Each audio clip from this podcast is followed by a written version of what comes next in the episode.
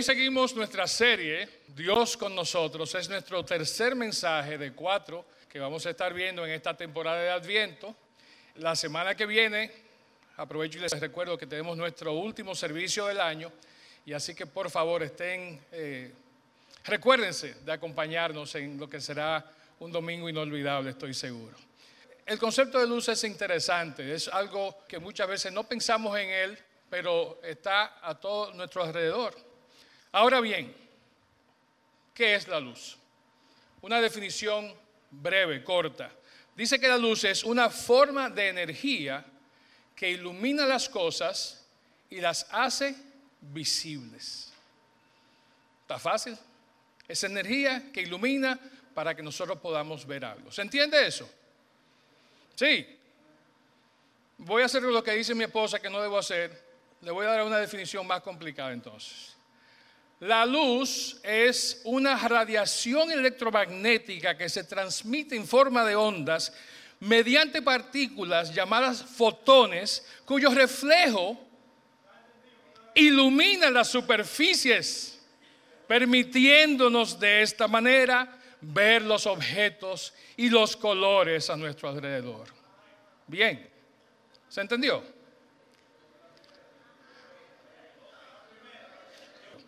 La luz, la, radiación viene de todo tipo de ondas, de amplitud de ondas. Sin embargo, de toda esa onda electromagnética que transmite el sol o cualquier objeto, nosotros solo podemos ver una parte muy pequeñita. Nuestro ojo no está diseñado para ver todo el espectro de lo que es la luz. De hecho, si tomamos una luz, una fuente de luz, el sol, un rayo de luz, un foco, lo que usted quiera, y lo apuntamos a lo que se llama un prisma, vamos a ver que la luz no es solamente luz como la vemos. La luz se divide en todos esos colores y por eso nosotros lo podemos ver. La luz es todos los colores que podemos ver contenido en ese rayo que apunta directamente a algo. Ahora bien, para que la luz brille, para que nosotros podamos disfrutar de la luz, ¿qué se necesita? Total oscuridad. Si no hay oscuridad, la luz no la vamos a percibir como tal. Vamos a ver un foco, vamos a ver algo, pero va a haber algo en nuestro ambiente. Usted sale a las 12 del día en el medio del sol y apunta un foco, muy difícilmente que alguien se dé cuenta que usted lo está haciendo. Pero eso es, eso es la luz. Son partículas que se proyectan a través de la oscuridad. Y cuando la luz brilla en la oscuridad, ¿qué pasa con la oscuridad? La oscuridad se desvanece. Hay un famoso filósofo de los siglos XV, XVI, fue científico, fue autor, fue de todo un poco.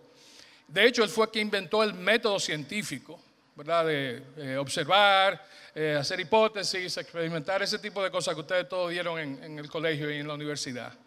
Se llamaba Francis Bacon y Francis Bacon, aparte de todas esas cosas, es bien conocido por esta frase. Él dijo, para que la luz brille con toda intensidad, la oscuridad debe hacer acto de presencia.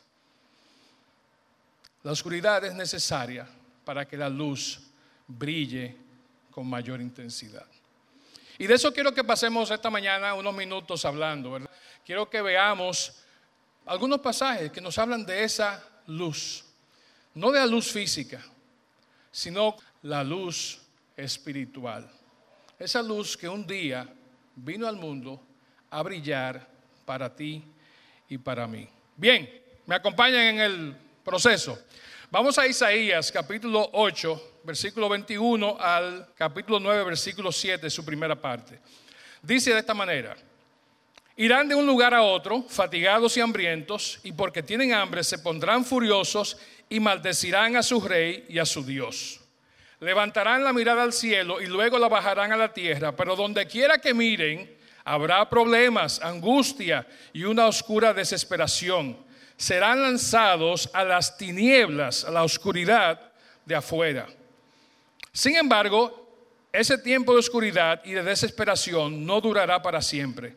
La tierra de Zabulón y Neftalí será humillada, pero habrá un tiempo en el futuro, oigan esto, un tiempo en el futuro cuando Galilea de los gentiles, que se encuentra junto al camino que va del Jordán al mar, será llena de gloria.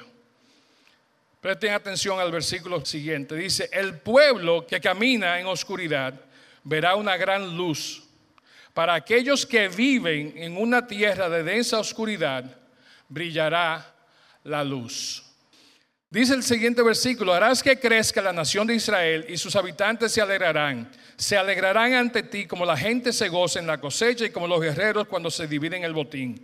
Pues tú quebrantarás el yugo de su esclavitud y levantarás la pesada carga de sus hombros. Pues nos ha nacido un niño un hijo se nos ha dado, el gobierno descansará sobre sus hombros y será llamado consejero maravilloso, Dios poderoso, Padre eterno, príncipe de paz. Su gobierno y la paz nunca tendrán fin. Reinará con imparcialidad y justicia desde el trono de su antepasado David por toda la eternidad. Amén. Isaías le está hablando a un pueblo que de hecho en ese momento en que él escribe estas cosas, esta profecía, están bajo amenaza de invasión del imperio asirio. De hecho, está casi entrando el imperio asirio a invadir a Israel. Imagínense usted estar en Ucrania, en la frontera con Rusia, el 24 de febrero pasado, y ven los tanques, ven los helicópteros volando, ven las tropas de a pie marchando. ¿Cómo se sentirían? Pero imagínense, estando en una frontera, en un pueblo, en una ciudad, cuando hay una invasión inminente de un imperio poderoso. Por eso Isaías decía lo que decía, oscuridad, terror, temor. Ahora bien, ¿qué hace el pueblo? ¿Qué hace uno cuando uno está asustado? Cuando tiene miedo. Uno se recoge, uno se esconde. El pueblo de Israel lo que hizo, y lo pueden ver en el capítulo anterior, el pueblo se fue a buscar consejo donde los mediums, los agoreros, los brujos, los hechiceros. Entonces ya están en una situación difícil y ¿qué hacen? En vez de correr hacia la luz que pudiera ver, se sumen todavía más en la oscuridad. ¿Cuántos de nosotros no hemos hecho algo similar en algún momento de duda, de temor? En vez de ir hacia donde podemos encontrar el consejo, la iluminación divina, nos vamos en la dirección opuesta. Sin embargo, Isaías le dice ahí en el versículo 2 que leímos, el pueblo que camina en oscuridad verá entonces una gran luz. Y dice después, versículo más abajo, pues un niño nos es nacido. Entonces, ese niño es la luz que el pueblo estaba esperando. Lamentablemente ese niño no iba a nacer por otros, qué sé yo, 600 años. Pero esa era la esperanza, esa era la luz que debían esperar. Y este hijo de Israel no iba a ser cualquier hijo de Israel, iba a ser un rey que iba a gobernar con rectitud, con justicia. Iba a gobernar desde el trono de su ascendente David.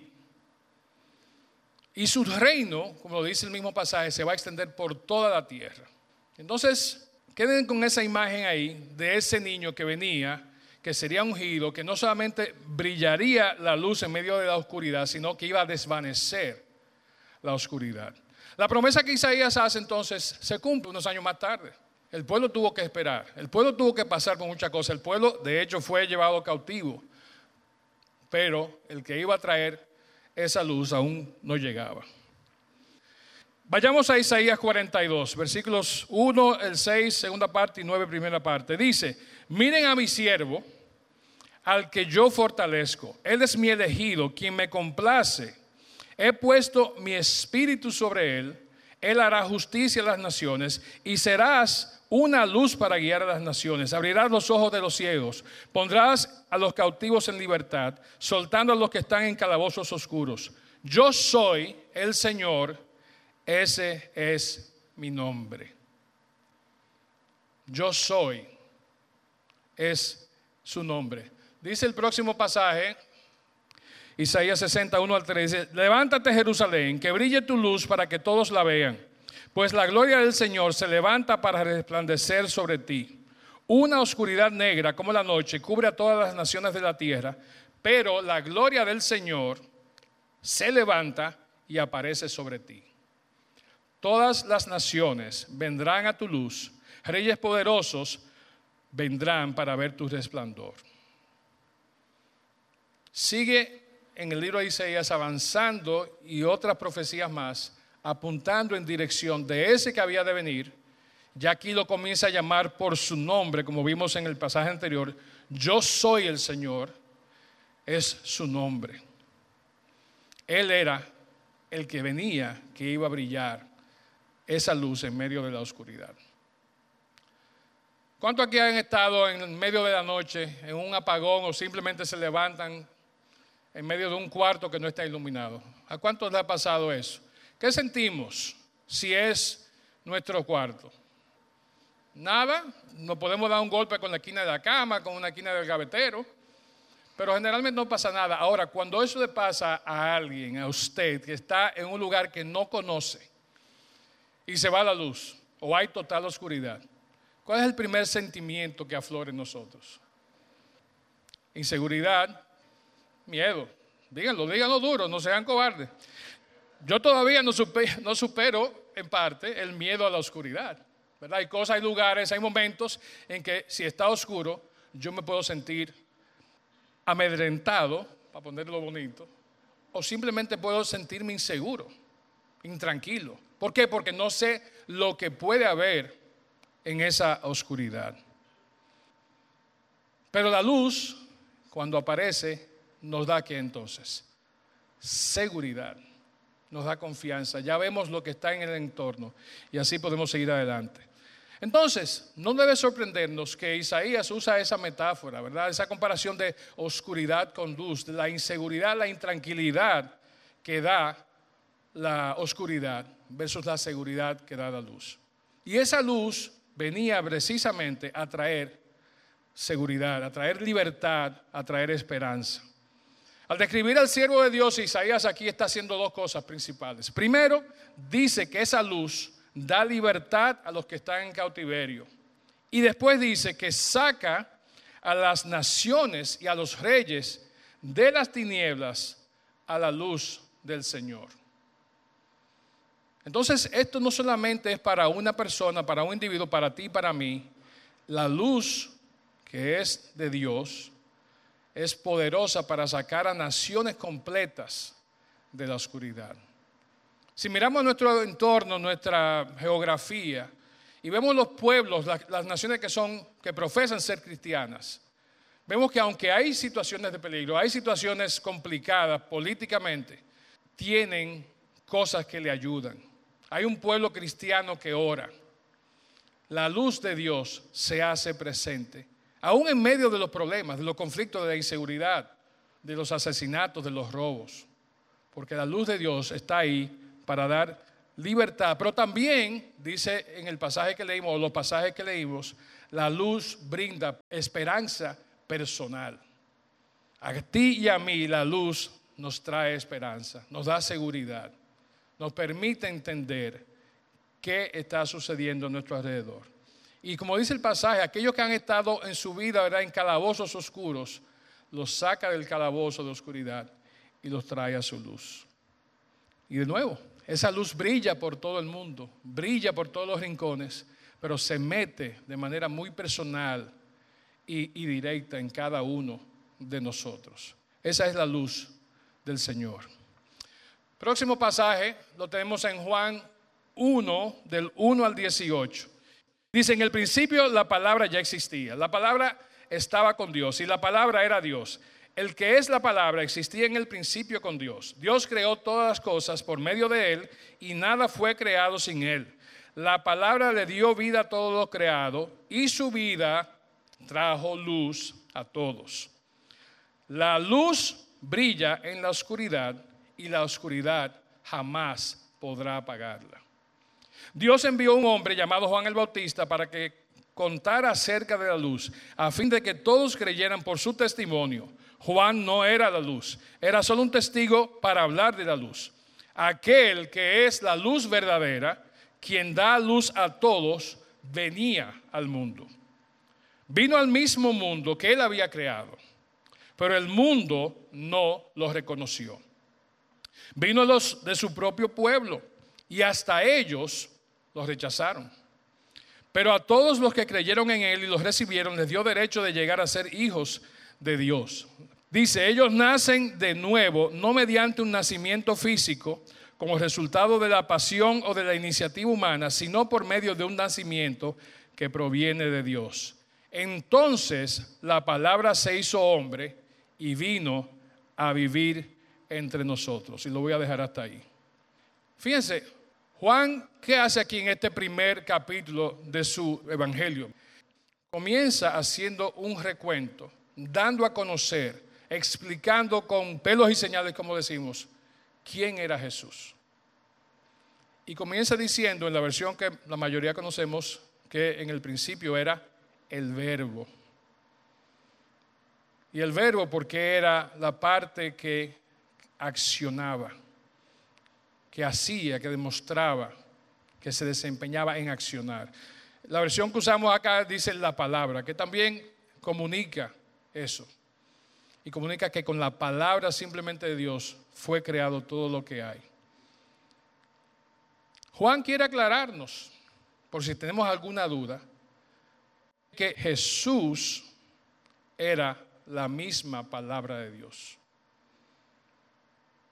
que él había estado con Dios en la creación del mundo y que él no solamente era la palabra de acción, sino cuando Dios dice que haya luz, Él es quien aporta, quien da esa luz. Entonces imagínense, esa luz en la creación del universo es la misma luz que, como dice Juan más abajo, esa luz venía al mundo. La luz que había estado presente en el principio, cuando todo era oscuridad, venía a nosotros. De manera general al mundo, pero de manera específica y particular a cada uno de nosotros. El versículo 5 que leímos dice entonces que la luz brilla en la oscuridad y la luz y la oscuridad, perdón, jamás puede apagarla. Y me pregunto yo ahora, y las veces que me ha pasado no son pocas, cuando yo he estado en momentos oscuros en mi vida, ¿por qué he estado así? ¿Qué ha pasado? ¿Se me descargó la pila? Apareció una oscuridad tan fuerte que opacó la luz, mucha o poca, que pudiera haber en mi vida en ese momento. Sé que muchos de ustedes que están aquí hoy han estado sumidos en oscuridad en sus vidas. ¿Cómo hemos llegado ahí? ¿Qué ha pasado que nos ha permitido, teniendo la luz que conocemos, permitir que nuestra vida se opaque? Bien, capítulo 1 entonces de Juan culmina ahí con una impresionante meditación que él hace en el versículo 14 cuando dice, entonces la palabra se hizo hombre y vino a vivir entre nosotros. Esa palabra, esa luz, ese verbo de Dios vino a nosotros en forma de hombre. En inglés hay una versión que es una paráfrasis de la Biblia que se llama The Message, el mensaje, de Eugene Peterson. Y él dice en, esa, en ese pasaje específicamente, el verbo se hizo carne, y esto es traducido del inglés. El verbo se hizo carne y sangre y se mudó al barrio. En esos términos lo pone, ¿verdad? Esa versión. Pero es exactamente lo que ocurrió. El Dios del universo, el creador, el que estaba ahí en el momento en que todo era oscuro y se hizo claro, vino y se mudó en la casa de al lado. En algunos casos vino y se mudó, espero yo, con nosotros. Le sacamos un espacio en uno de los cuartos que tenemos en la casa. Y si tenemos esa luz, si tenemos a ese creador, a ese verbo de Dios, ¿por qué entonces muchas veces nuestra vida se va en esa dirección de oscuridad? En este adviento yo lo que quisiera animarnos es a que podamos nosotros pedir por nosotros mismos en oración y hacerlo de la manera como lo hizo Pablo con, con los Efesios en este pasaje que está aquí en pantalla. Dice que echemos raíces profundas en el amor de Dios ¿Para qué? Para que podamos comprender, como corresponde a todo el pueblo de Dios, cuán ancho, cuán largo, cuán alto y cuán profundo es su amor. Si entendiéramos eso mejor, creo que no tuviéramos esos episodios, esos momentos de oscuridad que muchas veces se hacen tan repetitivos en nuestras vidas. Esa luz entonces es la luz que nos guía a nuestro destino, es la luz que nos guía a nuestra casa. Hay un pintor del siglo XIX llamado William Turner eh, que hizo un cuadro que se llama Pescadores en el Mar. ¿Y qué vemos en ese cuadro? ¿Qué cosas resaltan a su vista en ese cuadro? Hay una tormenta, ¿qué más? Hay una luz, no se sabe si es la luna o si es el sol, yo entiendo que es la luna, ¿verdad? Pero ¿qué está pasando? Hay oscuridad, pero esa oscuridad está abriéndose. Y el que está en el bote en ese momento, en medio de la oscuridad, porque no está la luna todavía, siente temor. Está en el agua, está en un mar bravo y no sabe lo que está pasando. Pero cuando comienzan a abrirse las nubes, a partirse las nubes y comienza a brillar la luz de la luna, la imagen cambia. Puede seguir la tormenta en el mar, puede seguir todo eso, puede seguir las olas altas, pero si hay luz en ese momento, la cosa es diferente. Hay un pastor presbiteriano que se llama Michael Milton. Él también es autor, educador y también es artista. Él habla de este cuadro de William Turner y dice, en Turner no solo hay luz, sino que esa luz conduce al espectador en busca de significado. Entonces, si vemos el cuadro nos vamos en una, ¿verdad? Tratando de analizar, como yo acabo de hacer el intento hace un momentito, vamos a entender lo que dice Turner, lo que dice el pastor Milton. Él dice, de hecho, que la luz no es el final, sino que es más bien una invitación hacia la esperanza. Si vemos los elementos, la simbología de esa luz es Está oscuro, el mar está picado, hay tormenta, pero hay esperanza. Y es lo que encontramos entonces en el próximo pasaje, Juan 8:12. Lo hemos leído muchas veces y dice así, yo soy la luz del mundo. Si ustedes me siguen, no tendrán que andar en la oscuridad, porque tendrán la luz que lleva a la vida. Palabras de Jesús. Ese es uno más de los siete yo soy que aparecen en el Evangelio de Juan. Ese es un yo soy muy importante porque está diciendo ahí, yo soy la luz del mundo. Y lo interesante es que Jesús dice eso en medio de un grupo de gente donde hay no solamente personas del pueblo, el común de las personas, sino que hay un grupito de intelectuales y portentosos religiosos llamados fariseos. Si les interesa saber o si no se acuerdan cómo sigue la interacción entre Jesús y los fariseos, lean el capítulo completo de Juan 8. Pero lo interesante de todo esto es que Jesús hace una aseveración de quién Él es. No una pretensión, no algo que va a suceder en el futuro, sino algo que está en el presente. Yo soy la luz del mundo. Acababa de pasar la fiesta de los tabernáculos. En la fiesta de los tabernáculos, una cosa que se celebraban era, ¿verdad? Se prendían velas.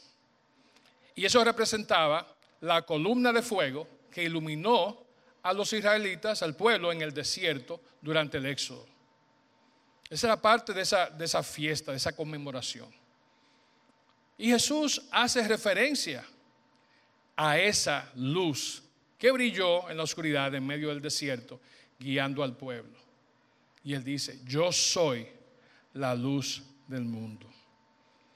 Y aquí Jesús confirma no solamente su misión a los judíos, sino que confirma también que él venía a judíos y a gentiles. Isaías 49, 6 dice exactamente eso. Yo te haré luz para los gentiles y llevarás mi salvación a los confines de la tierra. Estaba profetizado, Jesús lo reafirma. Yo soy la luz, no de los israelitas, no de este pedacito de tierra aquí en medio de un desierto. Yo soy la luz del mundo. Y les dice algo más. Les dice, si ustedes me siguen, no tendrán que andar en oscuridad. Y a esa oscuridad que Jesús se refiere es tanto una oscuridad física, que había en ese momento también, no había luz eléctrica y de noche no había iluminación en la carretera y en las calles, pero también él dice, no tendrán que andar en oscuridad espiritual. Efesios 4, 17 y 18 dice, como quienes no conocen a Dios, porque ellos están irremediablemente confundidos, hablando de los que no tienen la luz de Dios. Dice, tienen la mente llena de oscuridad, vagan lejos de la vida que Dios ofrece, porque cerraron la mente y endurecieron su corazón a Él. Y el que anda en oscuridad anda así, lo voy a decir, porque quiere. Porque quiere. Si tú estás aquí hoy, siempre digo esto, esta palabra que estamos viendo, que no es mi palabra, es la palabra de Dios, te está hablando a ti. Si hay oscuridad en tu vida, en el área que sea, si hay temor en tu vida, en el área que sea, si hay duda en el área que sea, es porque tú no has completamente abrazado, recibido, no te has apropiado de la luz del Señor. Y dice que esa luz, dice el Señor, tendrán la luz que lleva a la vida entonces. Y esa es la tercera importante parte del versículo. Al final de ese pasaje él, agrega eso. La luz entonces no era simplemente una forma y una manera de comunicar iluminación externa, sino que se convierte realmente en algo que nosotros podemos poseer y disfrutar internamente. La luz que ilumina a nuestro espíritu. Y aquí una vez más está el concepto de luz y de vida. Varios pasajes, el mismo Juan después lo dice, la palabra le dio vida a todo lo creado y su vida trajo luz a todos. La vida del Señor, los años que Él vivió, en especial los años de su ministerio, fueron de iluminación para todos aquellos que le rodeaban. Y fíjense como dos mil años después nosotros estamos siendo bendecidos por esa luz. Bien, a lo largo de los, de los años nosotros hemos buscado la luz como seres humanos.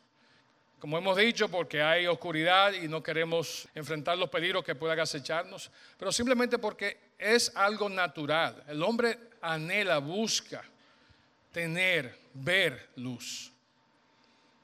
Varias culturas antiguas han, de hecho, no solamente observado las estrellas, no solamente visto la iluminación en las noches del cielo, sino que muchas culturas como los aztecas han tenido dioses que son los dioses del cielo.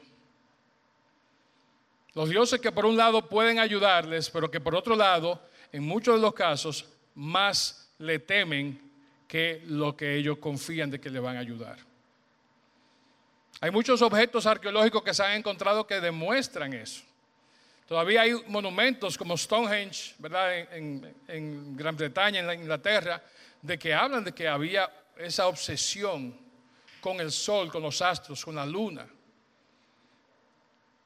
Sin embargo, Dios toma esa necesidad del hombre de tener como esa relación con la luz y la enfoca de otra manera.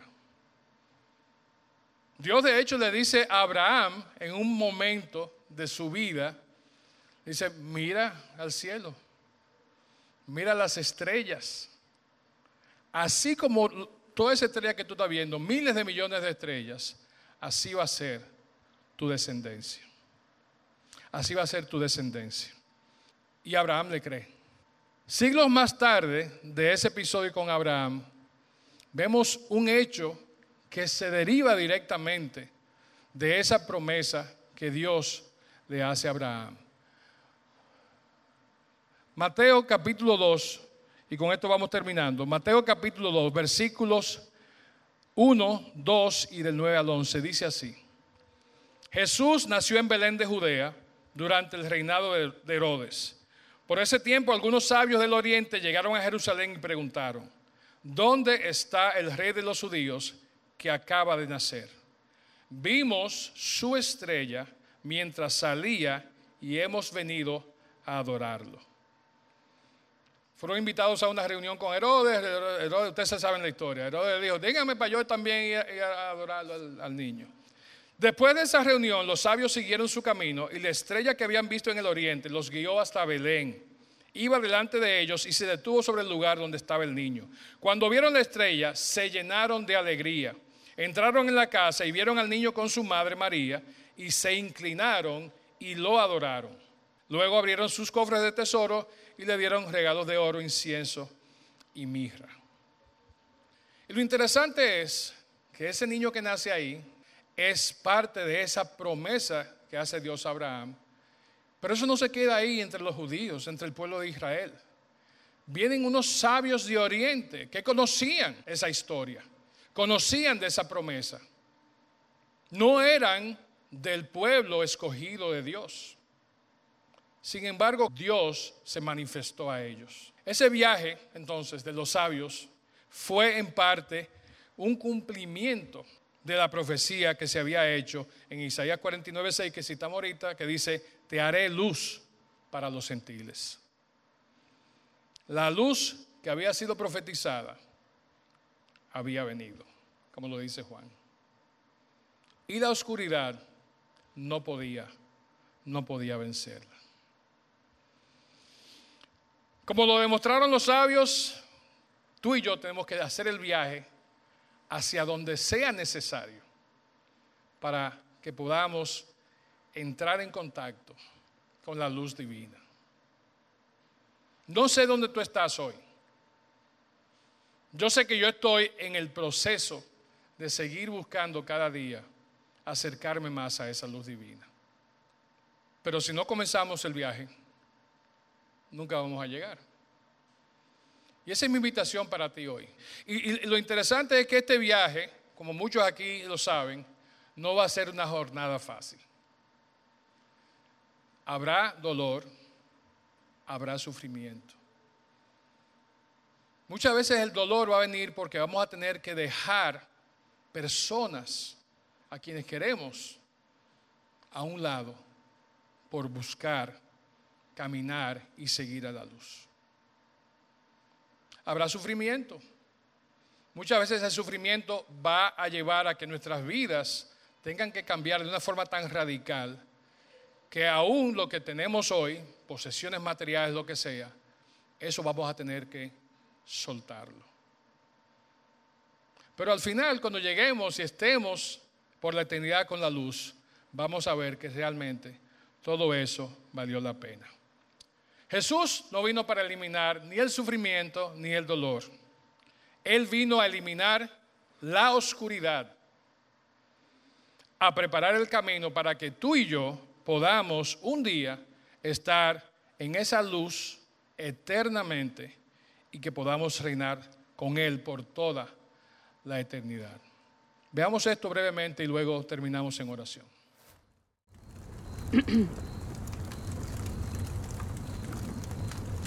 Cuando yo era joven, mi padre me dijo que el Mesías traería el fin del dolor y el sufrimiento. Si tú eres quien la gente dice que eres, ¿cuándo harás eso?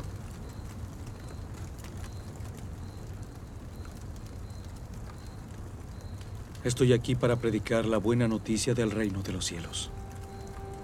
Un reino que no es de este mundo. Un reino que llegará pronto, donde sí, el dolor y el sufrimiento desaparecerán. Preparo el camino para que la gente llegue a ese reino. Pero en este mundo, los huesos aún se rompen.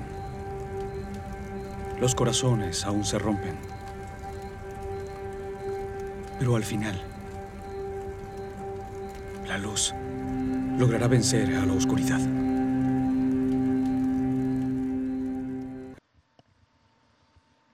Al final, la luz vence a la oscuridad. Y esa es nuestra esperanza. Esa es mi esperanza, esa debe ser tu esperanza. Pero debemos comenzar el viaje desde hoy, desde ahora. Y como yo decía, algunos ya vamos caminando, vamos avanzando en ese viaje, otros apenas están empezando. Pero comencemos, sigamos enfocados en que Jesús es la luz del mundo. Invito a que se pongan de pie, por favor. Y nos invito esta mañana una vez más a que salgamos de medio de la oscuridad en la que podamos estar. No sé cuál área de tu vida es la que aún es sobre la que aún la luz del Señor no ha brillado. Yo estoy lidiando con varios frentes en este momento, en esta etapa de mi vida. Y tengo que dejar que la luz de Cristo entre en esas grietas, en esos huecos, en esas cosas que tengo tapadas. Pero creo que no estoy solo en eso. Posiblemente aquí hay otros que están batallando con cosas similares.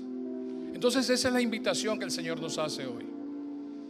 Que podamos dejar, que nos animemos a invitar y dejar que esa luz del mundo, la luz de Jesús, entre en lo más profundo de nuestras vidas. Él quiere que caminemos con Él. Él quiere que le dejemos entrar a nuestras vidas. ¿Por qué no lo hacemos? Oramos. Padre bendito, Padre eterno, te damos muchas gracias, Señor, por tu gran amor, por tu gran misericordia y por tu gracia que se manifiesta cada día en nuestras vidas, Señor. Te damos gracias, Señor, porque tú eres la verdadera luz. Pueden brillar otras cosas, Señor, que nos quieran atraer, engañar, desviar. Pero sabemos, Señor, que la única y verdadera luz la encontramos en ti, Señor. Mira las áreas de nuestras vidas, Señor, que están aún en oscuridad, en penumbra, en tinieblas. Y te invitamos, Señor, a que tú entres en esos sitios, Señor. Permítenos estar conscientes y permítenos, Señor, tener el deseo de que tú, Señor, entres y brilles tu luz. Ahí donde estás, tómate unos segundos para analizar tu vida y ver qué partes de, tu ser, qué partes de tu vida, de tu diario vivir, necesitan ser iluminadas por la luz de Cristo.